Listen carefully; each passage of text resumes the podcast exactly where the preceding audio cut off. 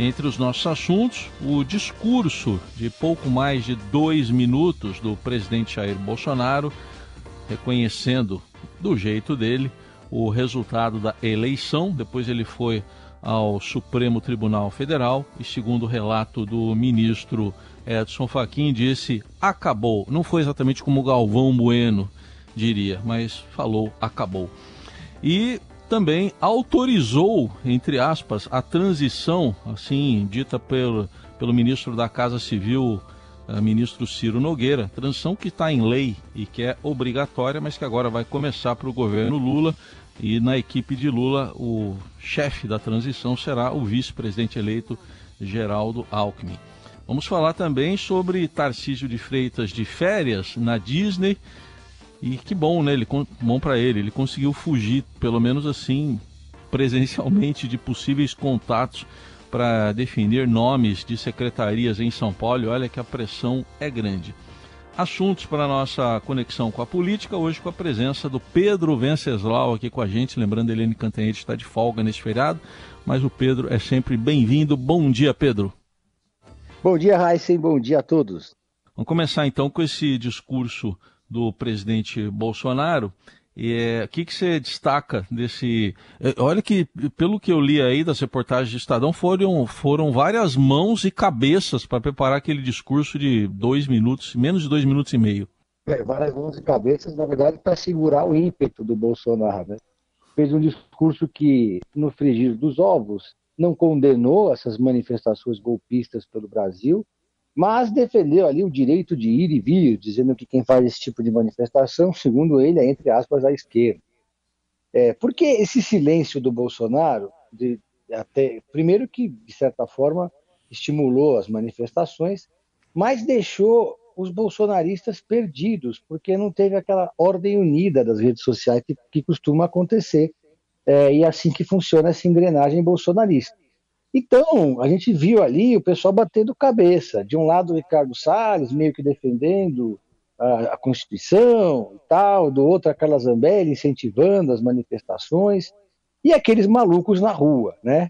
Tem um vídeo que eu achei muito emblemático, que chega a ser engraçado, para não dizer, né? Patético. Uhum. E que o pessoal tá lá parado no meio da rodovia, né? E um dos líderes ali daquele pedaço do movimento chama todo mundo, faz uma assembleia, todo mundo para escutá-lo, e ele pega e lê uma fake news de que o Alexandre de Moraes havia sido preso. E todo mundo começa a gritar, solta um rojão, e o pessoal entra numa catarse ali naquele momento, né? Porque esse é o clima. Aí a gente viu uma rejeição generalizada a esse movimento, mesmo entre os apoiadores mais fiéis do Bolsonaro. Romeu Zema, Rodrigo Garcia. As torcidas uniformizadas entraram em campo, a Galocura, lá em Minas Gerais, a torcida do Corinthians, aqui em São Paulo, os metalúrgicos no Rio de Janeiro, todo mundo começou a ir para as estradas para acabar com essa palhaçada, né? O Ratinho criticando, todo mundo reconhecendo a derrota, e Bolsonaro percebeu que não haveria uma insurreição, uma revolução nacional para mantê-lo no poder. Até porque a reivindicação, o próprio Rodrigo Garcia disse isso, era meio pouco praticável, né? Quando o pessoal parou as estradas do Brasil inteiro e o pedido era golpe, né? Vamos tirar o presidente eleito. Pois bem, fez esse discurso e saiu, né, de cena, e deixou para o seu ministro Ciro Nogueira anunciar que vai começar a transição. Agora, tudo indica que, infelizmente, nós não vamos ter a passagem de faixa. Isso já aconteceu uma vez ali, né, quando o Figueiredo saiu, também não passou a faixa, saiu pela porta dos fundos, e o Bolsonaro vai sair também pela porta dos fundos. E o grande debate agora é institucionalmente como é que fica isso, na questão da liturgia ali, né? Quem que vai passar a faixa para o presidente Lula? Provavelmente vai ser o presidente da Câmara, Arthur Lira, que já está sinalizando ali que topa compor, que topa reposicionar o centrão, e recolocar as placas tectônicas do Congresso Nacional em outras posições. Então, essa foi a sinalização. E para finalizar, agora todo mundo pergunta qual vai ser o futuro do presidente Jair Bolsonaro, né? Ele negociou ali com o Valdemar da Costa Neto que ele vai ter um cargo no PL, para poder fazer campanha logo a partir de 1º de janeiro até 2026 para tentar voltar ao cargo, seguindo meio o roteiro do Trump, né? Sendo que o PL espera que o Bolsonaro seja uma espécie de cabo eleitoral nas eleições municipais de 2024. Então ele vai ter lá um cargo que pode ser secretário-geral ou presidente de honra do PL, vai ter uma mansão, o PL ofereceu para ele uma bela casa para ele viver em Brasília, né, em vez de morar no Rio de Janeiro, onde ele teria mais privacidade, obviamente um salário, além da aposentadoria da Câmara dos Deputados, que ele vai pedir, né, e advogado, né?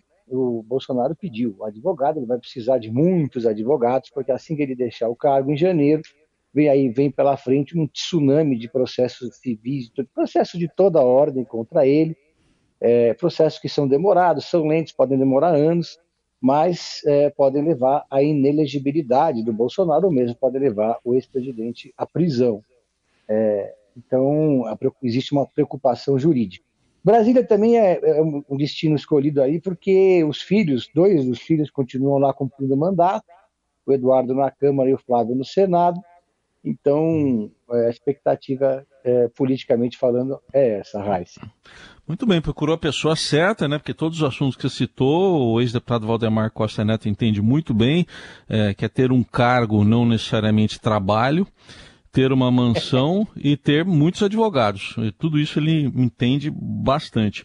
Mas falando da transição, ontem acabou aquele pronunciamento, né, rapidinho do presidente Bolsonaro, e aí foi ao microfone o ministro da Casa Civil, Ciro Nogueira, e confirmou que o governo vai cumprir a lei da transição. Vamos ouvir o que disse Ciro Nogueira para você comentar. O presidente Jair Messias Bolsonaro me autorizou, quando for provocado, com base na lei, nós iniciaremos o processo de transição. A presidente do PT, segundo ela, em nome do presidente Lula, disse que na quinta-feira será formalizado o nome do vice-presidente Geraldo Alckmin. Aguardaremos que isso seja formalizado para cumprir a lei no nosso país. Tá aí, Pedro. Então amanhã o início da transição. O que se espera dessa transição comandada por Geraldo Alckmin? Pois é, o Geraldo Alckmin foi escolhido por uma série de fatores. Primeiro porque o Lula quis dar uma sinalização de que ele vai ter um papel importante com ou sem cargo no governo, uma espécie de papel de coordenador ali. Segundo, para evitar uma briga e ciumeira. O PT é um partido com muitas facções, muitos quadros, muitas estrelas dentro do partido, e se o Lula escolhesse alguém do partido para coordenar a transição, isso ia gerar uma briga interna. Então deixa lá o Geraldo Alckmin fazendo isso. Geraldo Alckmin já vai sentar, vai sentar com o relator do orçamento, já vai ver como é que está o caixa, como é que está a conta, se está no vermelho, se não está, se vai ter que fazer um consignado, esse tipo de coisa, né? E vai comandar a transição já rolando aqui lá em Brasília, uma transição que deve ser tranquila, até o momento de passar a faixa. O presidente Jair Bolsonaro não vai se envolver em nenhum momento. A grande pergunta, a pergunta que todo mundo está se fazendo agora é o que o Bolsonaro vai fazer nos próximos 2 meses, né? Porque ele já não era muito de trabalhar, né? Ele fazia ali um expediente de 5 horas por dia, e o resto do tempo ou ele desfrutava com lazer ou ele fazia campanha. Agora não tem mais campanha. Então, e vão começar a servir o café frio para o presidente Bolsonaro, né? Então, por exemplo, nesses 2 dias aí pós-eleição, não teve trabalho nenhum, né? Não teve expediente, não apareceu para despachar, não fez nada. Então, me parece que a máquina vai ficar meio parada nesses próximos 2 meses, mas os petistas temem que ele possa provocar, deixar algumas cascas de banana, né? Tentar articular algumas sabotagens ali para o presidente Lula quando ele for assumir, tipo deixar uma taxinha na cadeira, alguma coisa do gênero, né? Eu, se fosse o Lula, pediria para o pessoal dar uma bela olhada ali para ver se não tem nenhuma pegadinha, né, no gabinete na hora de tomar a posse, né, Raíssa? Bom, vamos falar agora com o Pedro Venceslau sobre as negociações para a formação do futuro governo paulista. Tarcísio de Freitas foi para a Disney, mas na segunda-feira, Pedro, numa coletiva ainda após a vitória, Tarcísio comentou não saber quais os planos do seu padrinho político, o presidente Bolsonaro, depois da derrota para Lula, e chegou até a ser questionado se o convidaria para um cargo na sua equipe. Ele prometeu que vai montar um secretariado técnico e disse que irá governar para todos os paulistas. A gente vai ouvir esse trechinho aí. E o que eu vou fazer em São Paulo é aquilo que a gente sempre disse na campanha. Vamos honrar esses compromissos, montando aqui um secretariado técnico. São Paulo tem muitas demandas, é um estado muito importante, merece toda a nossa consideração. E a melhor forma de você fazer um bom governo é você montar um bom time.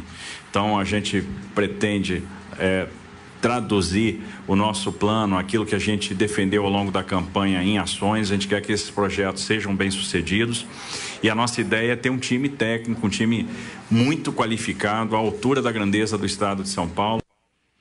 Tá aí, ele deve estar refletindo sobre isso, não sei, talvez agora com Mickey, Minnie, Pato Donald, Tio Patinhas e, por que não dizer, Pateta também, né, Pedro? Exatamente, Raíssa. Começando aqui pela decisão inusual de tirar esses dias de descanso logo após a eleição, né? Todos os governadores que eu me lembro aqui de São Paulo, Serra, Dória, Alckmin, depois de vencer a eleição, eles deixaram para fazer a transição primeiro, para depois, na semana entre o Natal e o Réveillon, a chamada semana de recesso, e aí eles vão lá para descansar, vão para a praia. Presidentes da República, a mesma coisa, né? O Lula vai tirar alguns dias, acho que está na Bahia hoje, mas 2, 3 dias no máximo, e volta já com a transição encaminhada e oficialmente andando. O Tarcísio não. O Tarcísio, vamos só lembrar que é a primeira disputa eleitoral da vida dele, nem para síndico, nem para nada, é a primeira vez que ele concorreu a um cargo e já ganhou. Também é a primeira vez dele em São Paulo, né? Ele veio para cá para disputar a eleição. Então, ele inverteu, né? Em vez de começar a transição e depois descansar, foi descansar para depois fazer a transição. A transição já está organizada para começar, já tem os representantes, né? O Afif Domingos representando o governador eleito para fazer a transição aqui em São Paulo, e o Marcos Penido representando o governo de São Paulo, o Rodrigo Garcia. Agora, por que essa decisão, né, nesse momento? Especula-se, porque assim, no Palácio dos Bandeirantes, eu conversei com bastante gente lá, né, o pessoal que está de saída, já arrumando as gavetas, causou estranhamento essa decisão, né? Porque enquanto o Tarcísio não voltar, a transição não começa. Eles chegaram até a oferecer um espaço físico, né, umas salas num prédio do governo no centro de São Paulo, e nem responderam ainda se eles querem usar esse espaço físico ou se eles vão usar mesmo o comitê na Vila Mariana. Porque, ao contrário do governo federal, aqui em São Paulo não existe uma lei que rege a transição, é um decreto. Então, esse decreto depende muito da vontade do governador eleito. E a leitura que fizeram no Palácio dos Bandeirantes é que o Tarcísio quis sair do fervo nesse momento, né? Se ele ficasse aqui, ia ter que dar entrevista todo dia, não sabia se ainda se o Bolsonaro ia se encastelar no Palácio, ia querer fazer mais bagunça ainda, se os bolsonaristas iam ser chamados a se manifestar e se ele iria entrar numa saia justa. Além da pressão política que ele já deve estar sofrendo dos bolsonaristas, que nesse primeiro momento ia ser muito grande, né?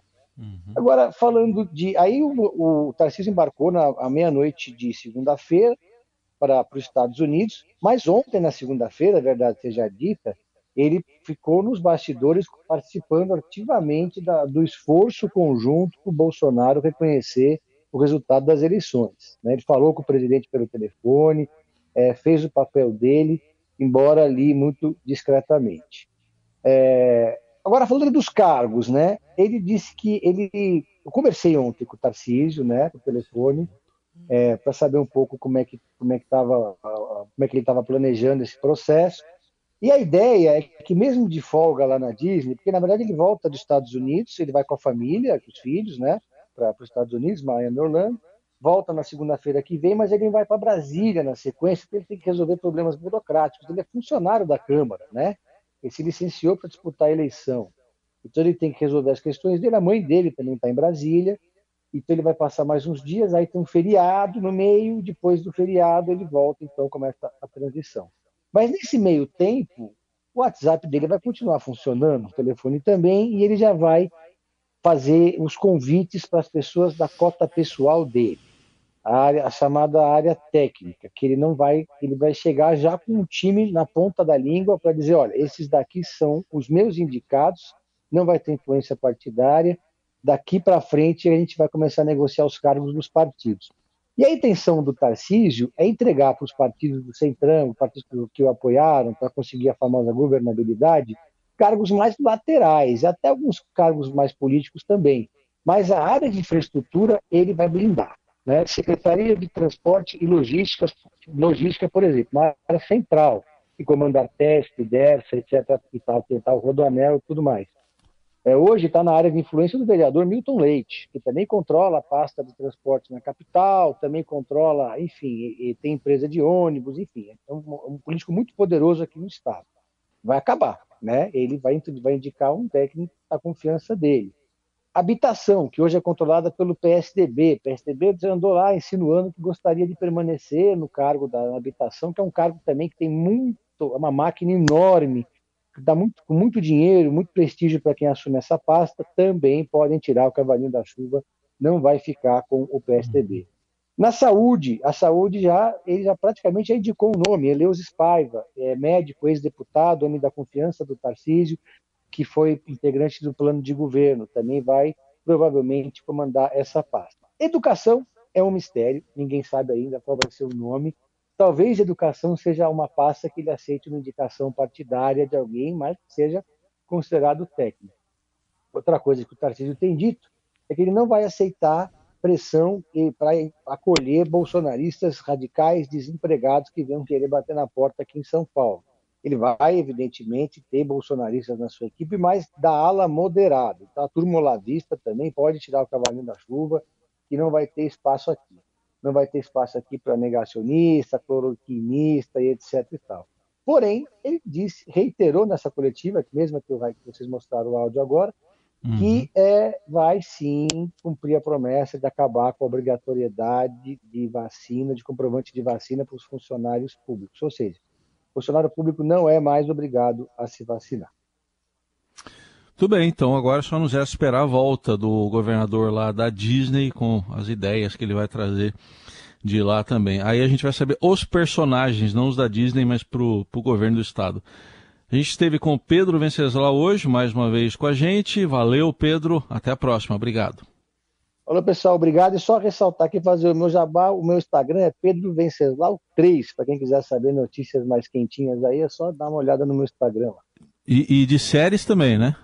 De séries também. No Instagram, não, desculpa, Pedro Venceslau 3 é no Twitter, mas no Instagram também é Pedro Venceslau 3, mas no Twitter é onde eu coloco mais notícias políticas, no Instagram eu falo um pouco mais de série, para dividir um pouco aí. Novo, né? Eu que assisti no fim de semana, antes da eleição, o Argentino 1985, você tinha sugerido e foi uma bela sugestão, valeu mesmo. Bom momento para assistir esse filme. Bom momento.